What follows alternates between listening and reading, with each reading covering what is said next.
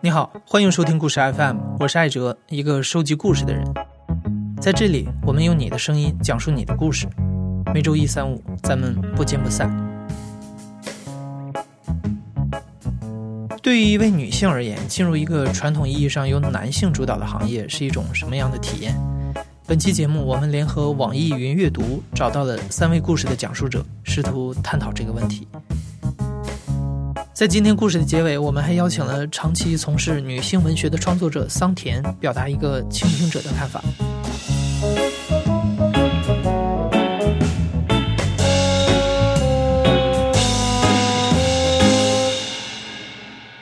我们的第一位讲述者是小鹿，他是单立人俱乐部的一名单口喜剧演员。我说化什么妆？脸上干干净净的，多好看。这个时候，我爸是他站在门口啊。深吸了一口烟。哎呀，露儿，现在时代好呀，这要是在古代，我们还要，孩子都该生好几个了。我从小吧就有点喜欢让别人很开心啊，比如小时候模仿赵本山呐，模仿宋丹丹什么的，你就觉得让别人很开心，笑得嘎嘎嘎嘎，你就觉得自己特别厉害啊。但是我这个这个天性稍微有一点点被压抑，是高中的时候，高中的时候我们。我们班有个男生啊，他就坐我旁边。就那个时候，我也喜欢逗我的同桌开心哈，挺喜欢跟他讲各种好笑的东西，哪怕一点点东西。比如说很简单，以前我跟我同桌两个人坐着啊，我们那个物理老师说，我当年在我们学校被人称为小牛顿，然后我特别不喜欢那个老师，我就低头跟我同桌说，我说他怎么怎么没人叫他小猪顿呢？然后。那时候很小嘛，就两个人笑的可开心了，就觉得这个太好笑了，我就笑的口水都出来了。然后呢，就有一些男生他会觉得女生太搞笑是一件他不接受的事情。我旁边有个男生，他就我就觉得他一直特别有恶意的看我哈，非常敌意，非常恶意。他就是你能知道他在说你的坏话，因为人这种情感你是很明显的哈。他跟他同桌经常说：“哎呀，疯子一样，什么什么这种。”哎，我当时就确实很困扰啊，就是女生好像应该很端庄。女生你就应该呆若木鸡，坐在那好好学习就好了。不过还好，那男生长得特别丑。就如果他真的，这是我幸运的地方。如果那男生是个帅哥，他可能就改变了我的一生。我可能就觉得不行，这个不为帅哥所接受，我要改，我要成为一个端庄的女子。但还好他长得很丑，我就 I don't give a fuck，I don't care。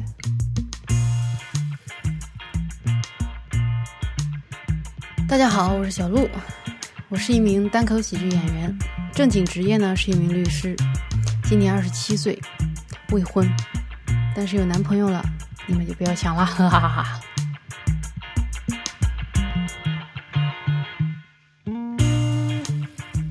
小鹿是大学的时候第一次发现单口喜剧这种表演形式，而带他入门的就是美国脱口秀艺人 Ellen DeGeneres。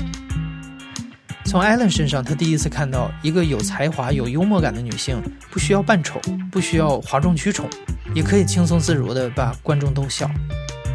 而在同一时期，我们国内的单口喜剧行业还处在野蛮生长的初始阶段。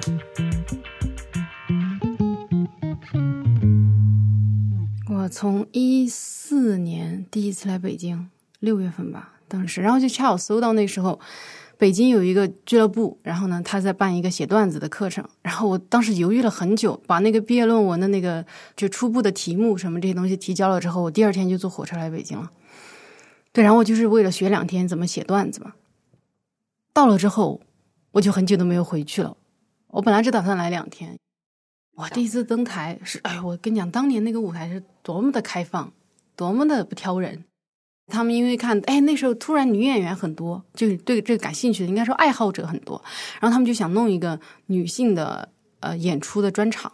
我跟你讲，我当时是开放麦就上了一次，自己把自己写的段子拿去练，词儿都没记住，打印出来几页看着念，然后在那测哪些段子好笑，哪些段子不好笑。第二天就去商演啊，一个酒吧，然后反正各种条件都很糟糕吧，但是大家也很开心啊，觉得突然就可以登台了。突然还有人给你那么多掌声，都都还挺开心的。我现在想想也真是勇气可嘉呀！就那个水平也弄演出，我的老天爷！但是就确实是那那叫什么野蛮生长的一个状态啊，因为本身那个那是一四年哈，那时候也没几个女演员，然后大家就觉得图个新鲜呗，女生一帮女生，然后还给你讲笑话，你平时生活中哪里见得到这么多女生给你讲笑话，对吧？对，比如说现在像单立人现在的演出里面，女演员已经就比例哗哗哗上来了。就是有时候你看，有时候是三个男演员，三个女演员。对，就现在我觉得这是一个很好的事情，就和更多的女生愿意站上舞台表达自己，然后也被接纳。你比如我们单公司十六个签约演员，四个女的，哎，对，二十个演员有四个女的。但是呢，大家可能对女演女演员的一个认知，还是觉得会觉得说女演员没有男演员那么强，这个是不一定的。咱们是在同一个跑道上的，就大家观察世界是一样的，而且有些时候哈，观众是会给你更多的，就因为女性没有攻击性，一般哈，你上台，观众自然会对你有一点点接纳的状态。但是呢，你要注意，就是你女演员，因为有时候你看男演员讲黄段子显得猥琐。女演员讲黄段子，其实也猥琐，只是你要讲的好就不猥琐了。就像我之前，别人会说我会讲一些黄段子，其实呢，我是在打一些比较擦边的地方，就是点到为止。有一个很好的段子，我可以说一下，就是对我说我我去西藏旅游，有个老藏民给了我一个那个风干牦牛鞭，风干的啊，特别硬。然后呢，我一吃后槽牙就给我磕掉了一颗。后来我去北京补牙的时候，那个医生就问我说：“姑娘，你这个牙齿是怎么掉的？”我说：“哦，让牛鞭给敲飞的。”然后医生说：“哇，你们年轻人都玩到这个份儿上了。”就这个，就可能一比较早期，大家会觉得这个特别的黄啊什么的。我没有讨论这件事情，然后你们自己想那是你的事情。然后意会到的观众笑得很开心，然后他觉得，嗯，我很聪明。但有些，我说实话，有些笑很猥琐，那种笑我宁愿不要。我们要承认，有些观众就是猥琐的。这个人嘛，人上一百，形形色色啊，啊，所以我们一般观众都没有上一百啊。但确实，你要你要相信，就是任何地方都存在一些思想有点那样的男生哈，他就会对于一些女演员说特别暴露的东西特别兴奋。我觉得这是一个偏见，都是为了让观众笑，但是你一定要注意度，不要让观众恶心到。就是你讲黄段子，也要让观众觉得你很可爱。你不能让别人讲，一看你就是啊，好油腻，这个女的好猥琐。如果一个女的被人贴上猥琐的标签，那就完完犊了，真的。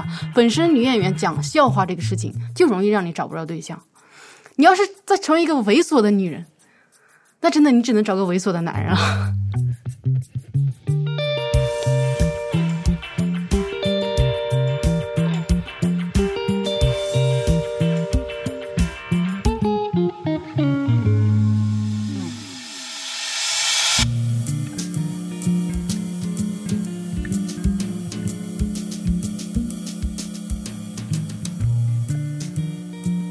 是的，身边很多创业女性都跟我讲，在他们的融资过程当中，你是女性的话，其实这是个扣分项。呃，我知道有些人说不会，大家都是看呃项目本身，包括人家也说科技应该是没有性别的，不管是你做的好不好，不管是你是男是女，你只要有能力就可以。话是这么说，呃，但是到执行起来又是另外一个故事，对吧？都嗯，那他们会觉得。你到后面肯定要顾家庭啊，你可能就没有男性那么的有冲劲啊，就不会有男性那么有魄力，呃，有逻辑性。你能不能承担这么大的压力？你真的是可以去操控这么多的钱吗？呃，各方面因为性别的原因而造成的，他们认为的呃弱势。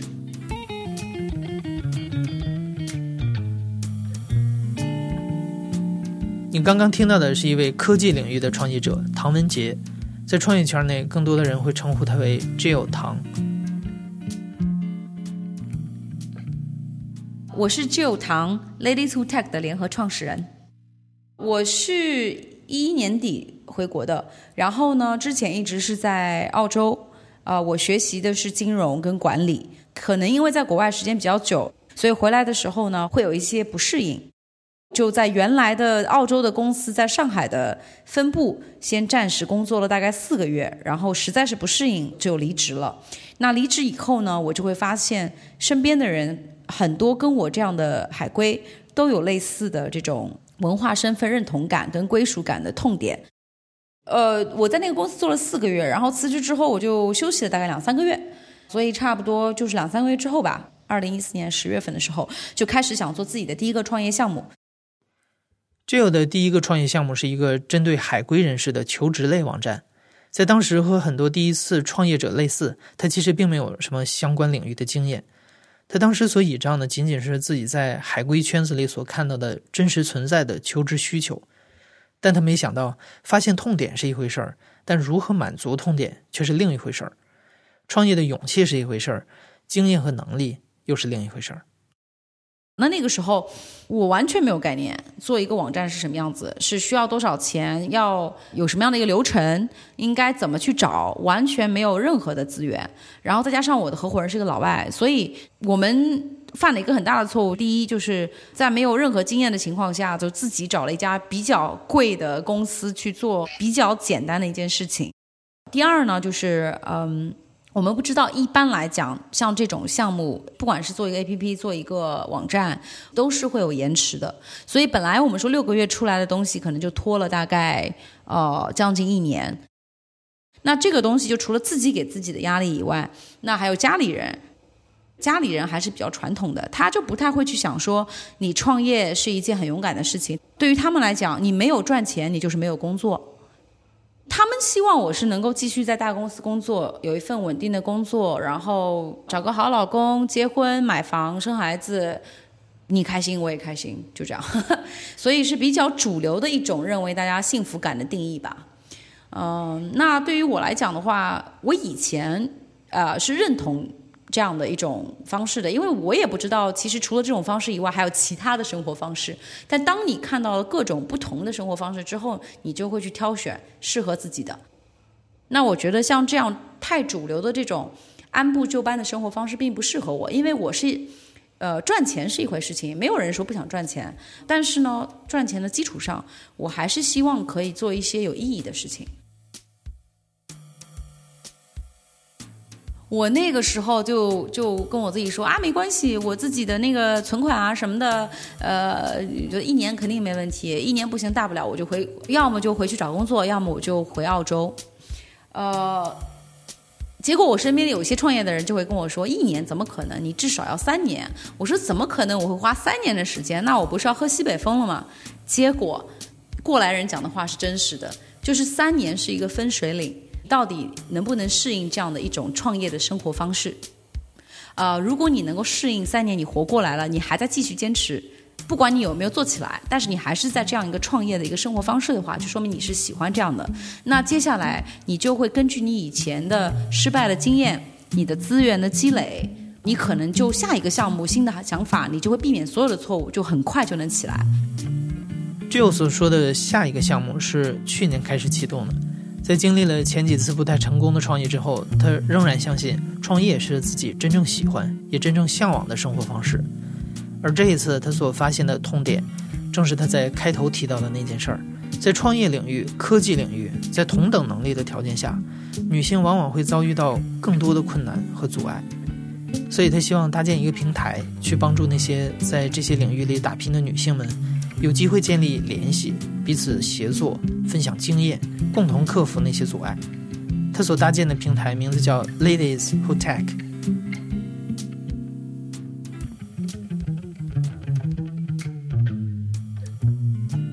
啊，我们第一场活动其实就是在三八妇女节做的。第一个话题就是很简单，呃，行业里面的一个性别差异可以做一些什么来缩小这样的一个性别呃差异。当天大概有一百二十个人来，大部分都是可能工作五年左右的科技女性，同时呢，还有就是对于科技行业有兴趣的那些女孩子，她们来参加分享的嘉宾，他们都是一些公司的 CEO，还有一些领事馆，像美国领事馆啊，负责这一块。提倡科技女性这一块文化的那个一起来分享的，那是一个起点，也是个试水。试水之后，我们就保证从去年七月份开始，每个月都会有一场线下的活动。然后我们会选一家公司一起来合作，呃，根据不同的主题，可能今天是 AI，明天是 Big Data，后天是高科技时尚，呃，各种各样的主题来办，根据公司本身的特色。有一位我们的呃，就是女性，她想做一个 A P P，她当时不知道怎么办，她就问我，然后后来我就说你为什么不在我们的这个圈里面问一下？结果她就发了这样一个需求，就有六十个人跟她沟通，最后她把它缩小名单到七位。那通过这样的方式。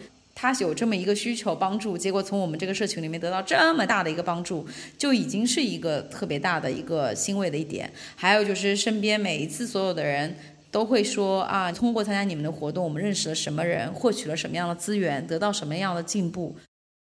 第一年，我们差不多到昨天为止已经有一千个人注册了，呃，所以呢，我们希望这一次能够以更大的影响力去影响这些人，同时让他们去影响他们身边的人，知道有我们这样的一个平台，然后去鼓励这些人去加入到这个科技行业里面来。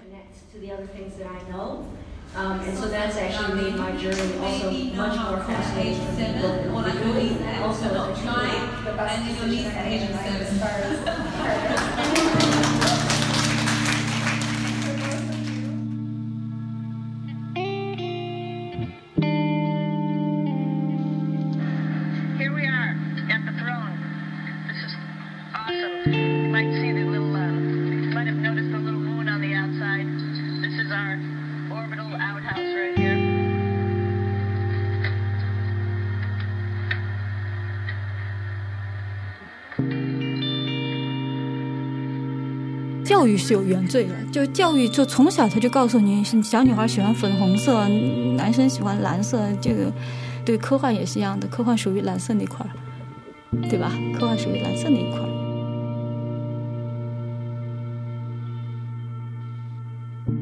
在大众的印象里，科幻的确是属于蓝色的那一块儿的。同样属于蓝色这一块的，还有数理化，还有讲脱口秀，还有当 CEO。但是这并不代表所有的女孩都不喜欢蓝色。事实上，喜欢科幻乃至从事科幻创作的女孩大有人在，唐斐就是其中之一。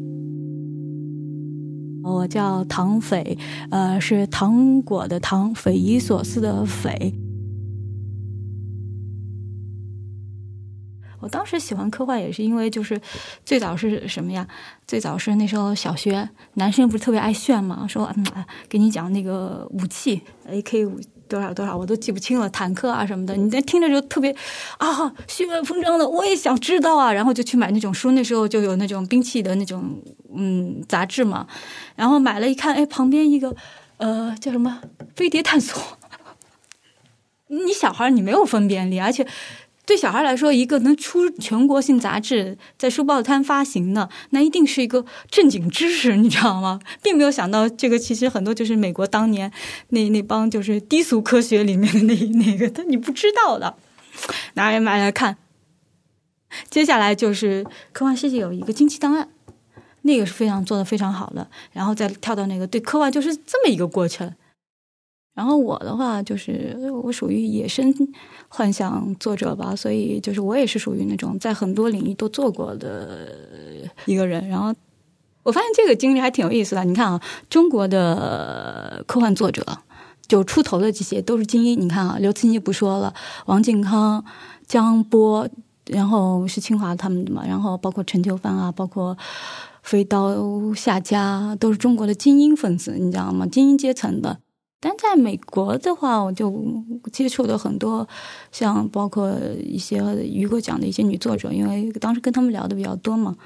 很多人都是什么工作都做过，当然也都是受过高等教育的。这第第二就是他们的社会经历也挺丰富的，什么工作也都做过。当时就刚刚毕业嘛，然后在一个研究所里面工作，对，后来就辞职了。到零五年的时候来北京发展的，零五年来北京开始写作。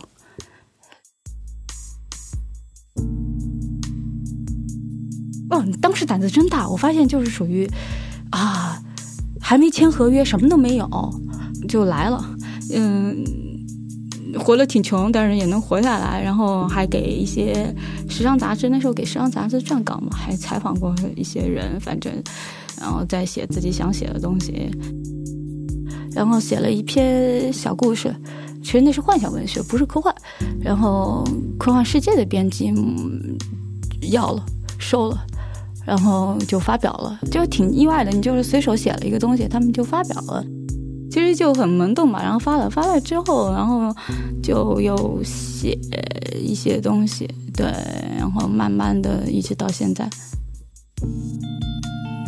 从二零零五年到现在，唐飞已经发表了将近二十万字的科幻中短篇小说，比如由华裔作家刘宇昆翻译的《黄色故事》，曾经被刊登在美国知名科幻杂志《Apex》上，并入选了他们当年的最佳科幻年选。但即使是这样，在国内，偶尔还是会有人质疑他到底有没有资格被称为一个科幻写作者。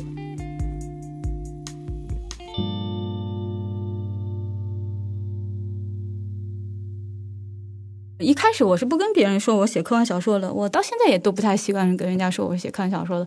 我到现在还跟人家说我是杂志撰稿的。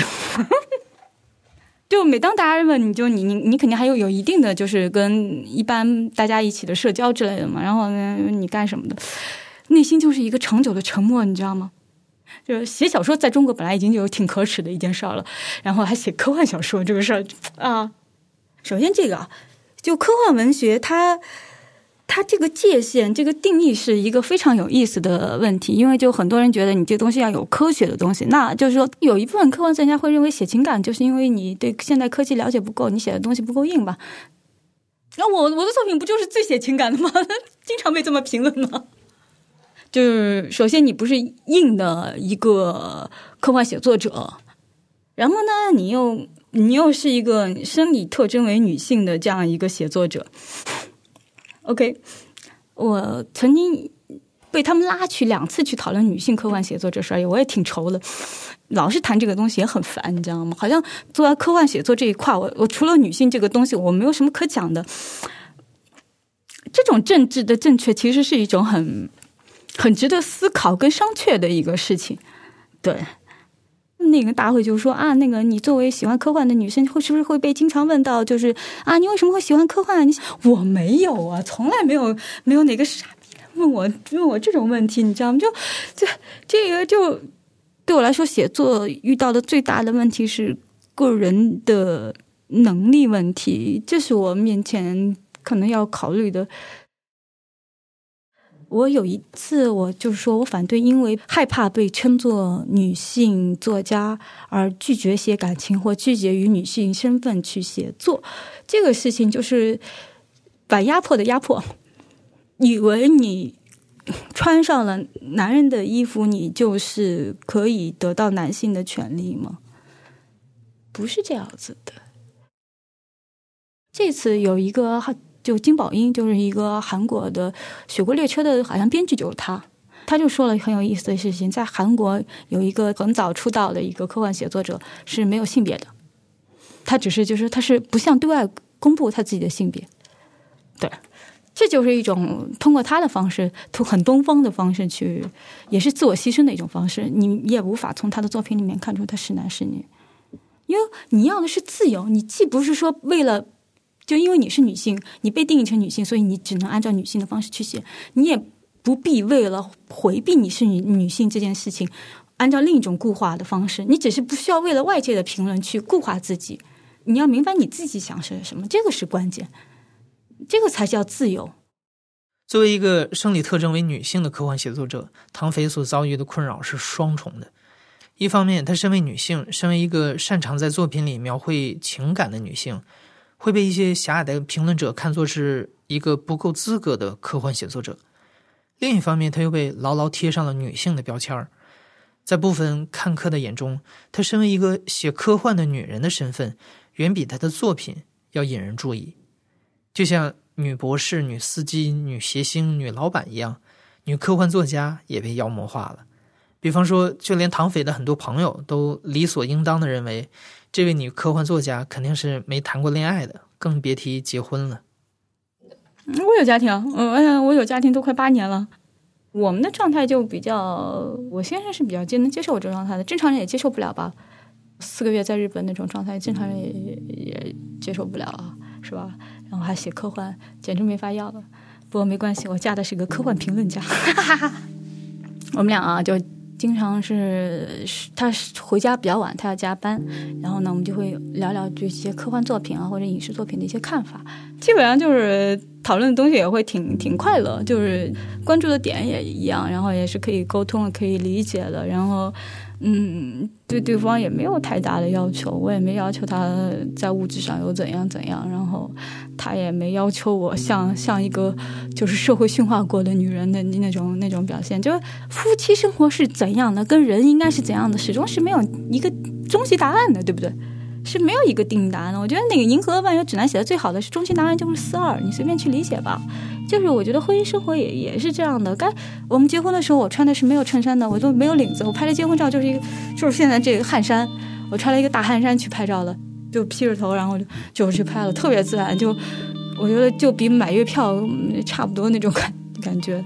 风和日丽，夏至六月二十二，日子倒是特意挑的，一年中光照最多的日子，结了个婚，啊，就这样子，特好，没那么复杂，生活没那么复杂。